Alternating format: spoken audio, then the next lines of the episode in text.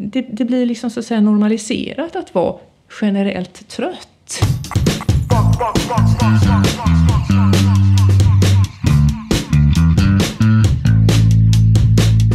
Hej och välkomna till Akademiliv som är Sahlgrenska akademins podcast. Och det är vi som är kommunikatörer här på vår fakultet som gör den här podcasten. Väldigt mycket av eget intresse får man säga. En möjlighet att träffa många av våra forskare och lära känna dem lite mera och gå lite mer på djupet i vad de arbetar med och hur saker och ting funkar här.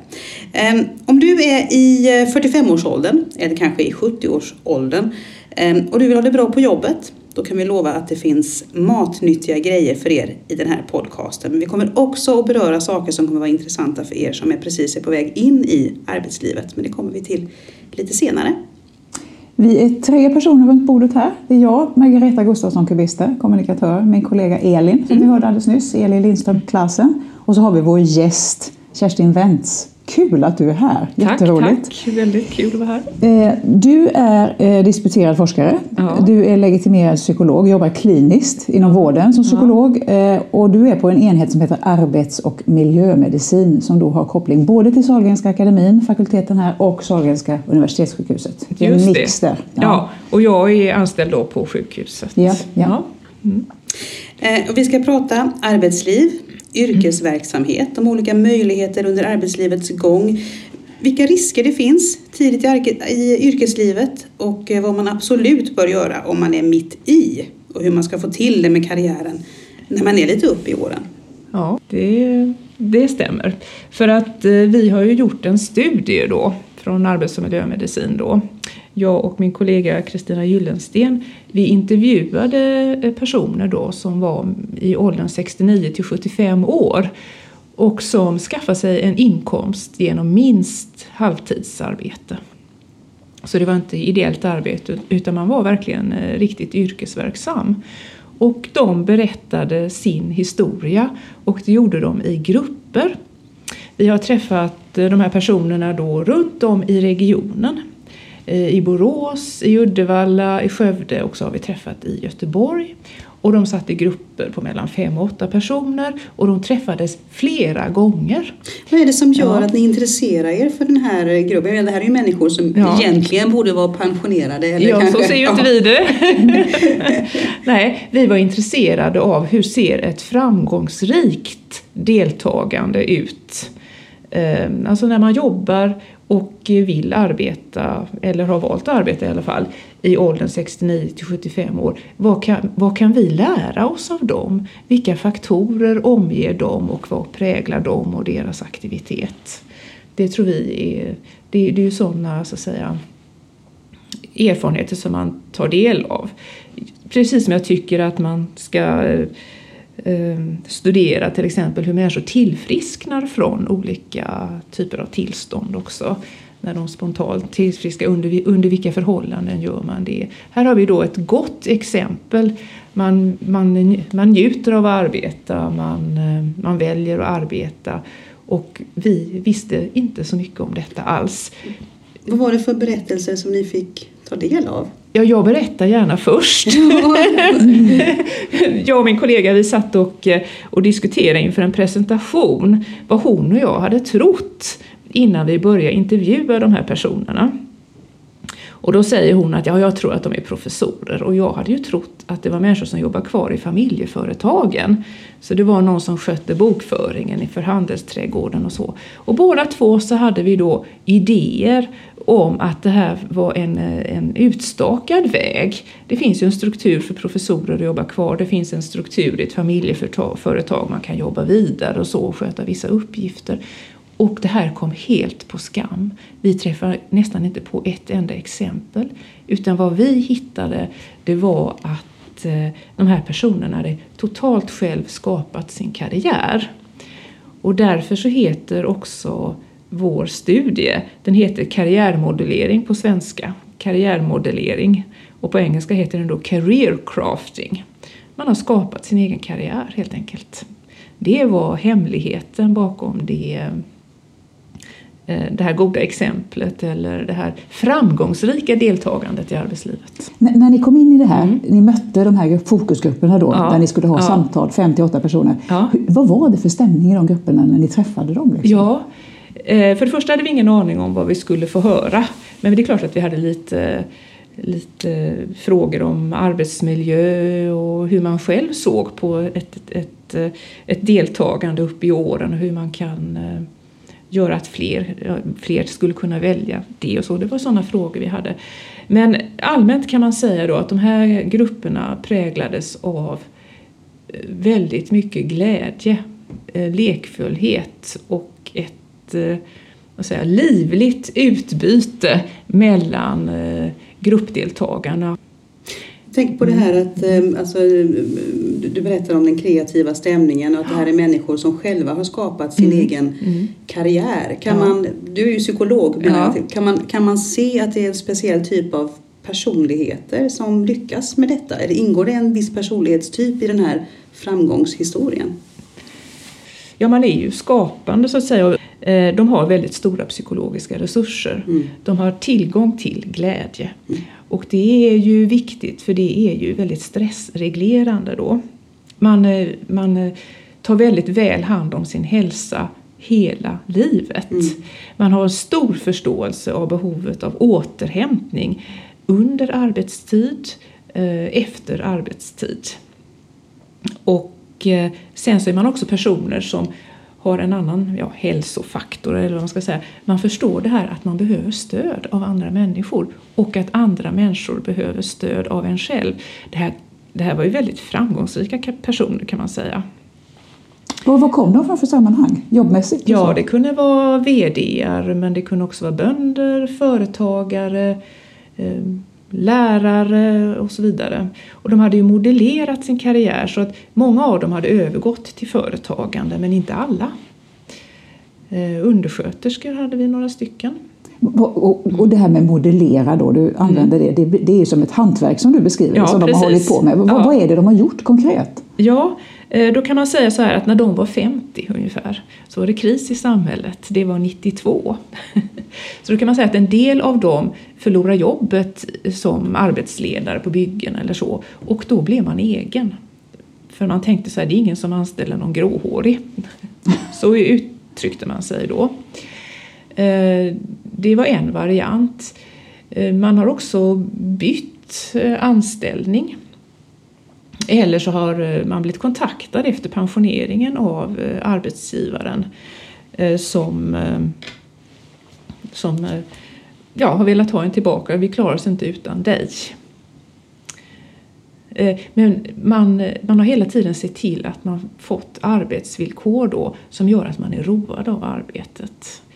En variant var ju då att till, till exempel en revisor då kunde känna att jag är så jättetrött på att debitera nu här timme för timme så att man, man öppnar eget så att säga och då är man en populär revisor så följer kunderna med. Mm. De som inte startar eget, vad, vad fanns det andra för varianter? Ja, det var ju undersköterskor, det var lärare, det var någon reklamare. Um, ja, vad hade de fler för yrken?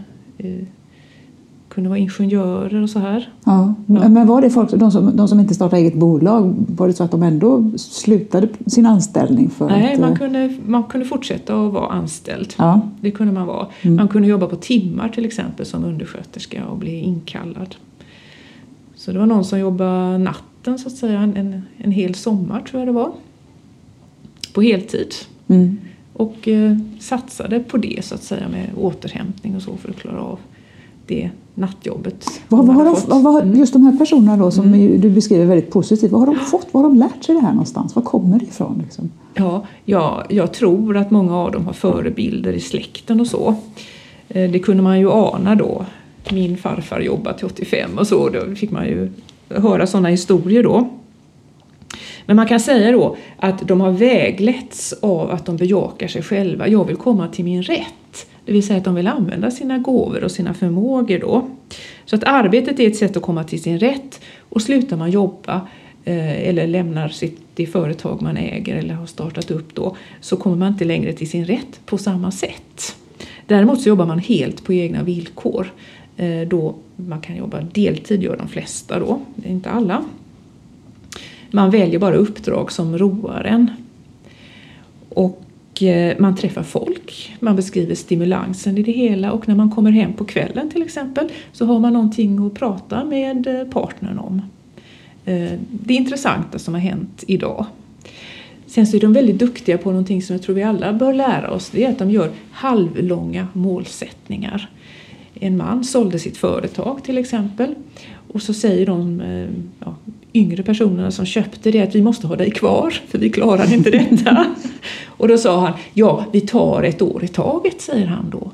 De gör halvlånga eh, målsättningar, de är alltså flexibla och kreativa och de är trogna mot sig själva. Så att deras arbete är ett uttryck för det. Och de längtar inte efter den långa ledigheten liksom, eller? Nej, nej.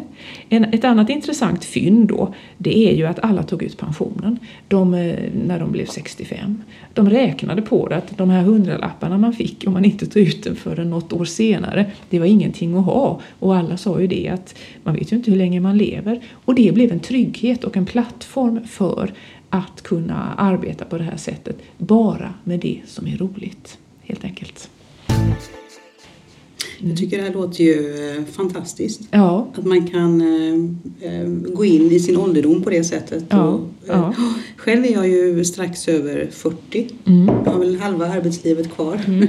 Har du några råd till mig? Hur, hur borde jag göra för att jag ska kunna uppnå eh, mm. ett mer aktivt arbetsliv även när jag kommer upp i 70-årsåldern kanske? Ja, just det. Och ett arbetsliv där du känner att du förverkligar dig och din potential. Mm. Ehm, ja, ehm, om jag då går till litteraturen och är lite torr då så kan man ju säga så här att det finns en forskare, en, en väldigt erkänd finsk fysiolog som heter Juhani Ilmarinen och han eh, skriver ju han skriver böcker då som beskriver åldrandeprocessen. Och vad han, fysiologiskt och även då med funktioner som syn och hörsel och sånt där. Och han säger ju det att vid 45 års ålder så ska man göra utvärderingar och då tänker han eh, kanske då främst på fysiologiska utvärderingar. Därför om man har jobbat på ett sätt fram till man är 45 där man har fått för lite återhämtning per dygn så märks det. Men då är man fortfarande i en ålder där man kan vända den här processen och personen kan få tillbaka sin vitalitet. Och jag tycker då att det här kan vi vidga Därför de här har ju karriärmodellerat och eh, bytt jobb eller situation ett antal gånger, inte väldigt många gånger. De har inte varit rigida i detta. Ehm, och då tycker jag att man kan liksom, så att säga, man borde i samhället skapa en, en struktur som gör detta naturligt. Det vill säga att man har eh, Eh, yrkesrådgivning och vägledning för människor i 45-årsåldern. Att det blir en naturlig del av livet, att man har det. Och att man har det i ett sammanhang där man kan få stimulans och idéer från andra. Vi har ju redan en sån här institution i samhället och det är Trygghetsrådet, men den griper ju in när människor har förlorat en anställning. De är ju väldigt framgångsrika, men de har ju sån här omställningstorg. Och jag menar att vi borde ha det i samhället Eh, en sån här omställnings, eh, en omställningsarena dit man kan gå och få råd och lyssna på andra och få nya idéer. Och även då att samhället skapar en trygg inramning för eh, att prova andra jobb. Vi har ju inte någon prova nytt jobbledighetslag. Det har vi inte, men vi har en studieledighetslag. Så de som kan prova nytt jobb, de har ofta bra avtal istället som gör att de kan prova nytt jobb ett halvår eller så. Men, men det tror jag skulle hjälpa människor plus att man har möjlighet då att upp i åren läsa en termin eller så, någon kurs som gör att man kan eh, eh, ställa om sig för att man uppdaterar sina kompetenser. Det måste ju till exempel revisorer göra om de ska fortsätta att jobba så måste de uppdatera lagstiftningen hela tiden då. Jag tycker det är väldigt eh, intressant att höra det när du talar om eh, återhämtning. Tycker mm. jag. För jag mm. tänker vi lever ju i ett väldigt intensivt ja. samhälle. Många ja. har väldigt intensiva ja. arbeten. Om man, om, man, om man kommer upp i 45-årsåldern som du pratar om. Hur, hur vet man att man har att man har en tillräcklig återhämtningsnivå och hur vet man att det är någonting man borde eh, se över eller försöka åtgärda som, som du berättade? Ja, just det. Det gäller ju, nu kommer vi in på de unga då, Ja. det gäller eh, hela eh, arbetslivet att du måste ha en dygnsvis bra återhämtning. Och vi har nu utvecklat ett webbinstrument som är på prototypnivå där människor ska kunna skatta sin eh, återhämtning på nätet. Och den, den ska, den är, det, det kommer vi också erbjuda till primärvård och företagshälsovård så att de kan använda det då och titta på det hos eh, sina patienter då. Eh, så det här, det här med återhämtning är viktigt i alla åldersgrupper och vi har också vissa resultat och det finns också från utlandet som visar att ungdomar kan vara väldigt trötta efter jobbet. Det är nämligen det man tittar på. Så det gäller inte bara för 45-åringar och uppåt. Utan eh, ja, man kan säga så här, man ska inte vara alltför trött efter jobbet. Och sen ska man också fråga sig, är jag pigg rent generellt? För det är inte rimligt att inte vara faktiskt pigg då är det ju en, om man inte har någon sjukdom och så, då kan det vara en annan situation. Så det måste man ju också kolla upp kanske. Så är det ju inte rimligt att gå och, och dra sig fram ständigt eh, sömnig eller känna sig för trött. Det är inte acceptabelt och vi måste ju ifrågasätta ett arbetsliv som inte möjliggör för människor att vara pigga och kunna använda sin fritid på ett bra sätt. För att göra det, det är ju faktiskt återhämtande men, men många är ju för trötta, för arga och har dålig koncentration på fritiden. För arga? Ja, man blir ju arg av, av trötthet och stress. Man blir irriterad och det, det blir ju liksom så att säga ett, ett nederlag då i de privata relationerna. Att man är en utsläpad person och irriterad snarare än arg kanske. Mm, mm. Ja, mm, så man tar ifrån. Man vet ju det att stress i arbetslivet och för hög belastning den främsta effekten där, förutom en prestationssvikt i slutet på dagen då, det är ju att fritiden förstörs. Eh, kvällarna och helgerna. Att man inte får någon kvalitet på det. Och det här pratas ju tyvärr inte om så mycket. Vad menar du med förstörs? Vad, vad, vad Ja, man är för trött, man är irriterad och man är lite dimmig och har svårt att koncentrera sig. Och så. Man kanske måste vila sig hela lördagen innan man kan göra något roligt. Så det är ju, det är ju, det är ju väl känt i forskningen då men det, det bör naturligtvis eh, diskuteras i samhället i övrigt då. Är det alltid jobbsituationen då? Eller liksom Det behöver inte vara utan Nej. det kan man ju evaluera då. Om man, så att jag menar, vissa faser i livet så kan man ju ja, så, man, kan ju, man får ju sorg, de flesta vuxna får ju sorg i någon period och så kanske man sover sämre. Eh, eller man går igenom någon kris. Och det är, ju, det, är ju, det är ju oundvikligt att livet är så. Men om det inte handlar om det, eller för hög belastning eller att man har en kronisk sjukdom eller så, så, eh, så är det ju inte acceptabelt att man inte har en fritid där man är något sånär pigg. Hur mycket kan man, alltså jag tänker på det här med om, om, om man nu har ett väldigt krävande arbetsliv. Ja. Hur mycket kan man kompensera för det genom att sova bra på natten? Kan Ja, det, det är, det är ju så att, eh, att ha ett väldigt krävande arbetsliv det urholkar ju sömnen. Mhm. Kvaliteten på sömnen. Man kan inte varva upp väldigt mycket på dagen och tro att man får ner den uppvarvningen så att man kan sova riktigt bra. Man kan inte gå för högt i uppvarvning under en arbetsdag och, och kunna återhämta sig på fritiden. Det går inte. Och det gäller ju då under arbetsdagen att ha eh, återhämtning som ligger också under arbetsdagen. Så man, går, man, ja, man tar i lite grann och sen har man en paus och man går ner i varv igen. Det gäller att gå ner i varv vid flera tillfällen under en arbetsdag för att kunna gå ner i varv efter jobbet. Så fikapauserna är viktiga. Ja, och även andra pauser. Eller gå till en arbetskamrat kamrat och be om ett råd. Du har ju prövat det här datorprogrammet, hur var det för dig? Körde du också fast där? Det vet man är väldigt återhämtande. Att gå och få ett råd av en arbetskamrat. Vad intressant. Ja, det är faktiskt Det är, mer... inte, det är inte det man tänker på i första hand. Nej, liksom. det är faktiskt mer eh, eh, återhämtande än att surfa på skorea. Ja, ja. ja, det är jätteintressant. Dels, Ja. dels det här du säger då om Ja. torget där vi ska få ut alla 45-åringar på en gång. Ja, och, inte och sen, nej, nej. Och nej, men, Ja. Ja, ett omställningstorg ska Ja, vara. ett omställningstorg Ja, och eh, Mm. att det då finns hjälpmedel på gång för detta. Liksom det här testa, hur, hur, stressad är jag? Får Ja. jag återhämtning jag behöver? Via en app eller Ja. sådär. Ja. Ja. Jag är snarare trött då. Det är jättespännande. det- man kan inte, det har ju blivit så att man accepterar det här att man är jättetrött och det kanske till och med är någon typ av adelsmärke då för då man, är man ju så betydande på jobbet när man går runt och är grå i ansiktet på, på fritiden. Men det här med generell vitalitet, det är ju, det är ju viktigt. Det är verkligen det. Och det finns ju erfarenheter då i internationell forskning. Det var nämligen så här att i Nederländerna, tror jag det var, där schemalade man viloperioderna för bussförare som körde långfärdsbuss. Då tänker vi oss att de åker till Medelhavet nu här då. Och eh, då skulle man ha vissa timmar då mellan de här 12 timmars färderna eller vad det kan vara. Och det var ju så att även om det var en föreskrift så genomfördes det bara av hälften av firmorna.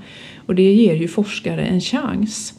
Och det visade sig då att de som hade genomfört, fem år efter den här, eh, de här föreskrifterna då, så, så undersökte man de som hade genomfört den här schemalagda återhämtningen, det vill säga det som ansågs vara hälsosamt. Och det visade sig ju då att de som inte hade genomfört det då, de var ju tröttare efter varje pass.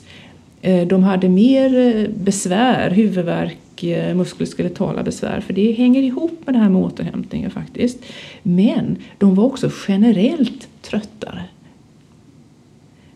Så jag menar... Fler dikeskörningar också kanske? Ja, det, det sägs inte. Nej, nej. nej, men det kan man ju förstå då att man vill ju ha en pigg busschaufför, mm. eller hur? Ja. Um, så att det tar ju väldigt det, det, blir liksom så att säga normaliserat att vara generellt trött. Mm.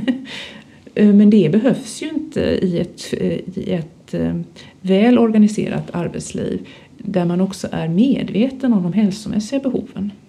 Och, det är inte och har kunskap om det. Och, har kunskap ja, om ja. och det är inte smart ur arbetsgivarens synpunkt heller. Nej, för att det blir ju en prestationsvikt i slutet på arbetsdagen då som är svår att ja, se kanske, men, men det ju, blir ju resultatet därför att man kan inte, låt säga att man har ett intellektuellt arbete, man kan inte hålla samma tempo i, i pannloben så att säga hela dagen, det kan man inte. Nej.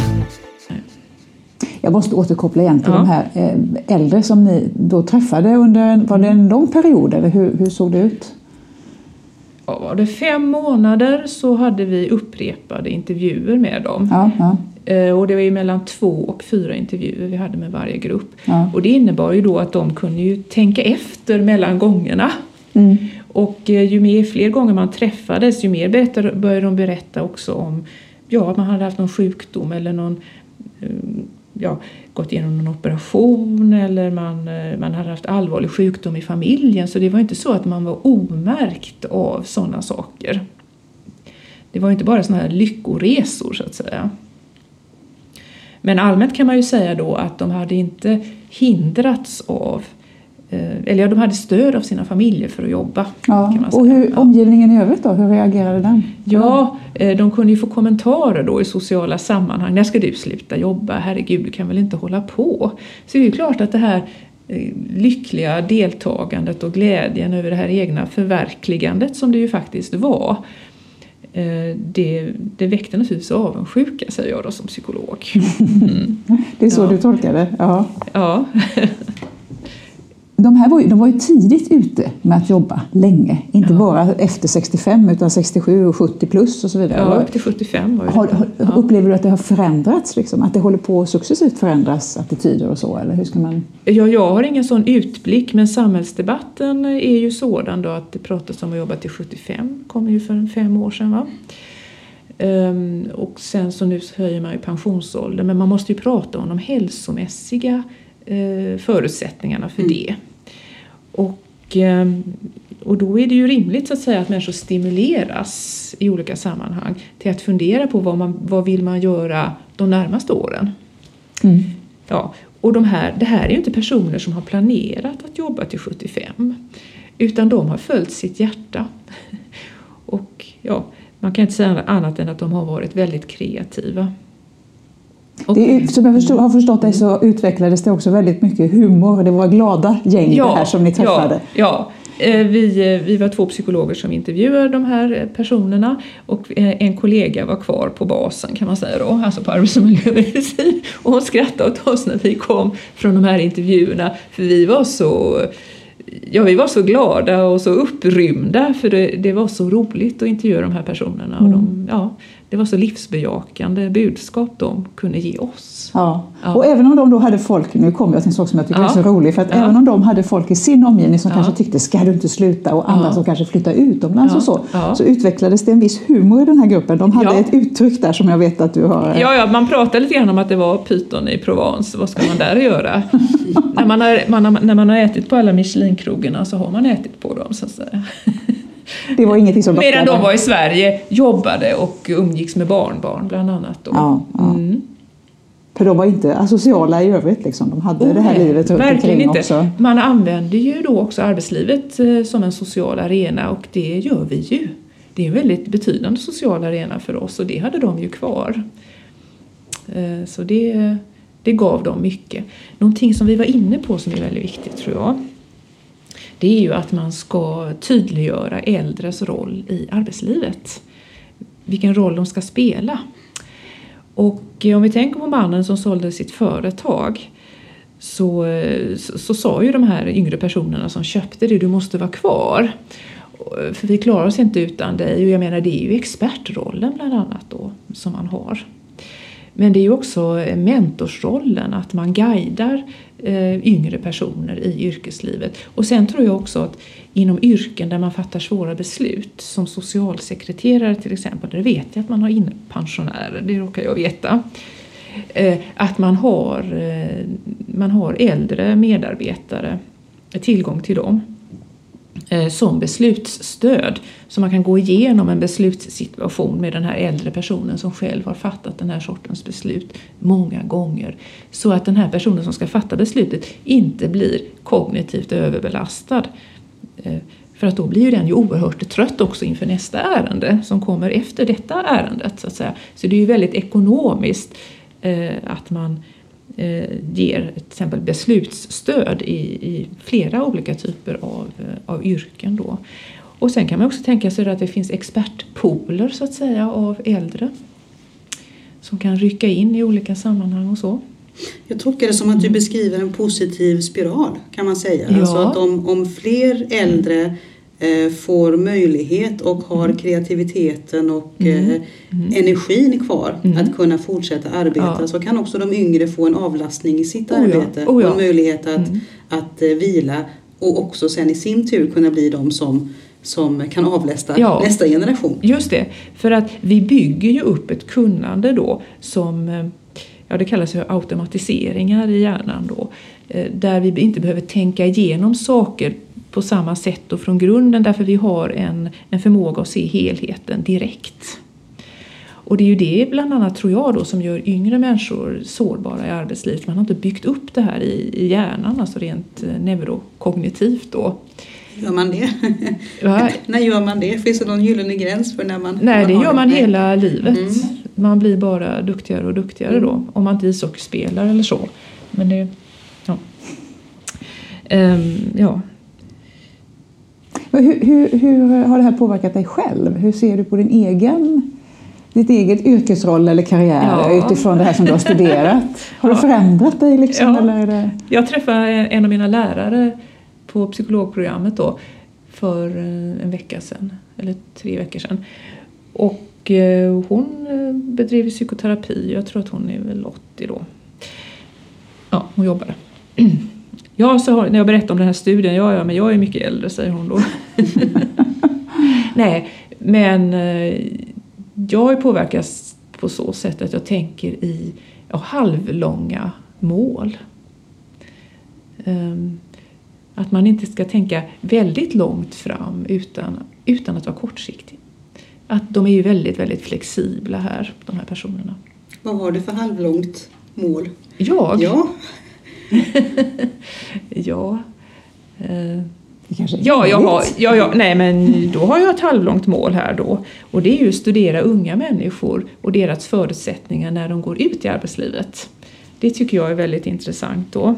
Men när du säger halvlång, förlåt, halvlånga mm. mål, då är det liksom ett år, kanske två år? Eller vad, vad, Nej, det väl, kan ju vara fem år också. Det kan det vara, ja. ja, mm, mm. ja.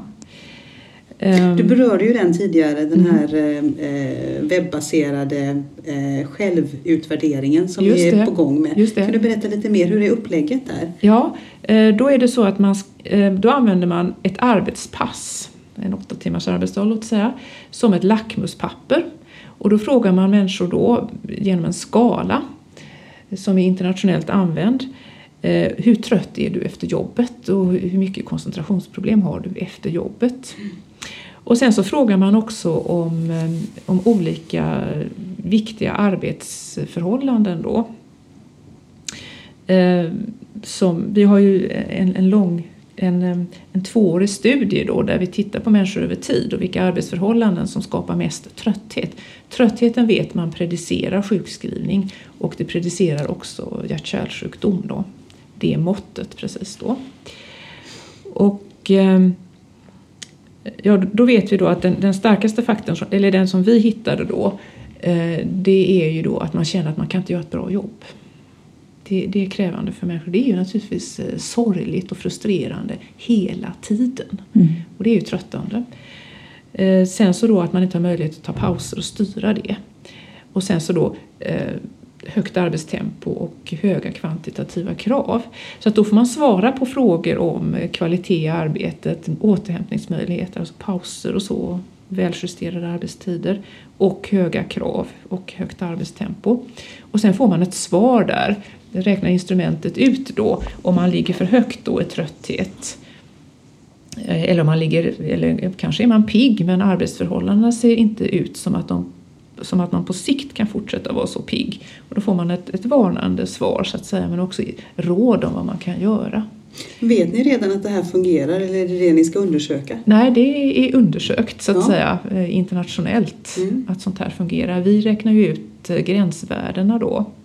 Så att vi har gjort ett första, en första uträkning då av gränsvärdet baserat på en mätning men vi kommer att återkomma med mätvärdena som är att vi mäter över två år så att säga.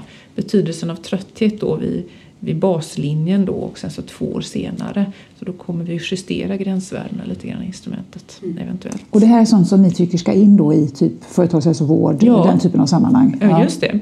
Och i primärvården då när människor söker för diffusa besvär. Mm. För det vet man att är man trött efter jobbet så har man också, är det också en högre så är det också vanligare att man har ett, ett antal diffusa besvär. Det här låter ju som mm. potentiellt ett väldigt eh, konkret och nyttigt verktyg. Ja, ja mm. precis. Och man får ju svar då, kan ju få svar att din arbetssituation är god men du är trött. Och att man ska då söka sig till företagshälsovården och diskutera situationen med sin chef och, och så vidare. Då. Så det, det kan också vara ett svar då från instrumentet. När, när, tror du att det här finns? Jag känner själv att det här är något som jag vill göra. Ja, precis. Ja, det finns tillgängligt. Ja, det finns, en, det, finns en, det finns en prototyp man kan använda redan idag. Man använder ett sånt här instrument i Nederländerna så jag kan visa er sen hur ni går ut på nätet och gör testet där. Vi kanske kan lägga ut en länk vid eh, podden så att eh, den som vill också ja, skulle kunna och då, då titta på är det på nederländska och då ska man inte missa den engelska flaggan i hörnet. Det gjorde jag under ett år och lärde mig nederländska istället. Jag Nej. kan faktiskt nederländska. Ska jag säga det? Ja, men, då så, ja, ja, men om fler än du ska använda detta då så kan de klicka på den engelska flaggan mm. eller den franska mm. i, i, hörnet och göra testet. Mm.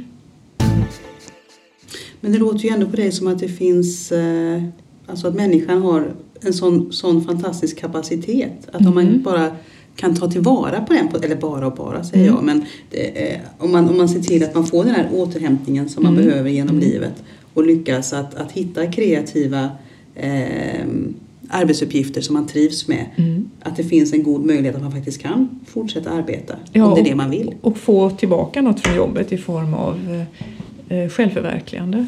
För den här studien handlar ju mycket om självförverkligande. Mm. Vi säger att de har skapat en idealisk eh, arbetssituation då. Eh, och att den präglas då ja, av att arbetet är ett sätt att komma till sin rätt.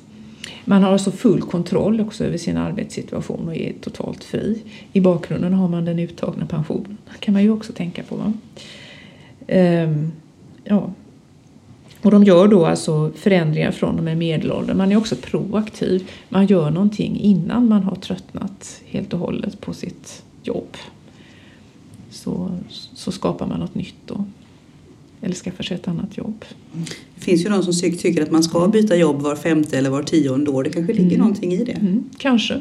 Kerstin Wenz, Tack så mycket för att du kom hit. Tack. Vilket eh, jätteintressant samtal vi har haft med dig. Tack. Det här var Akademiliv som är en podcast från Sahlgrenska akademin. Och eh, ja, det finns ju fler avsnitt i den här serien. Vi har pratat med en, en rad intressanta forskare faktiskt här på Sahlgrenska akademin. Så om du gillade det här så kan du gå tillbaka och eh, titta där poddar finns. Eh, iTunes, Soundcloud, Cloud, andra ställen. Eh, så hittar du mera. Tack så mycket. Hej då! Tack.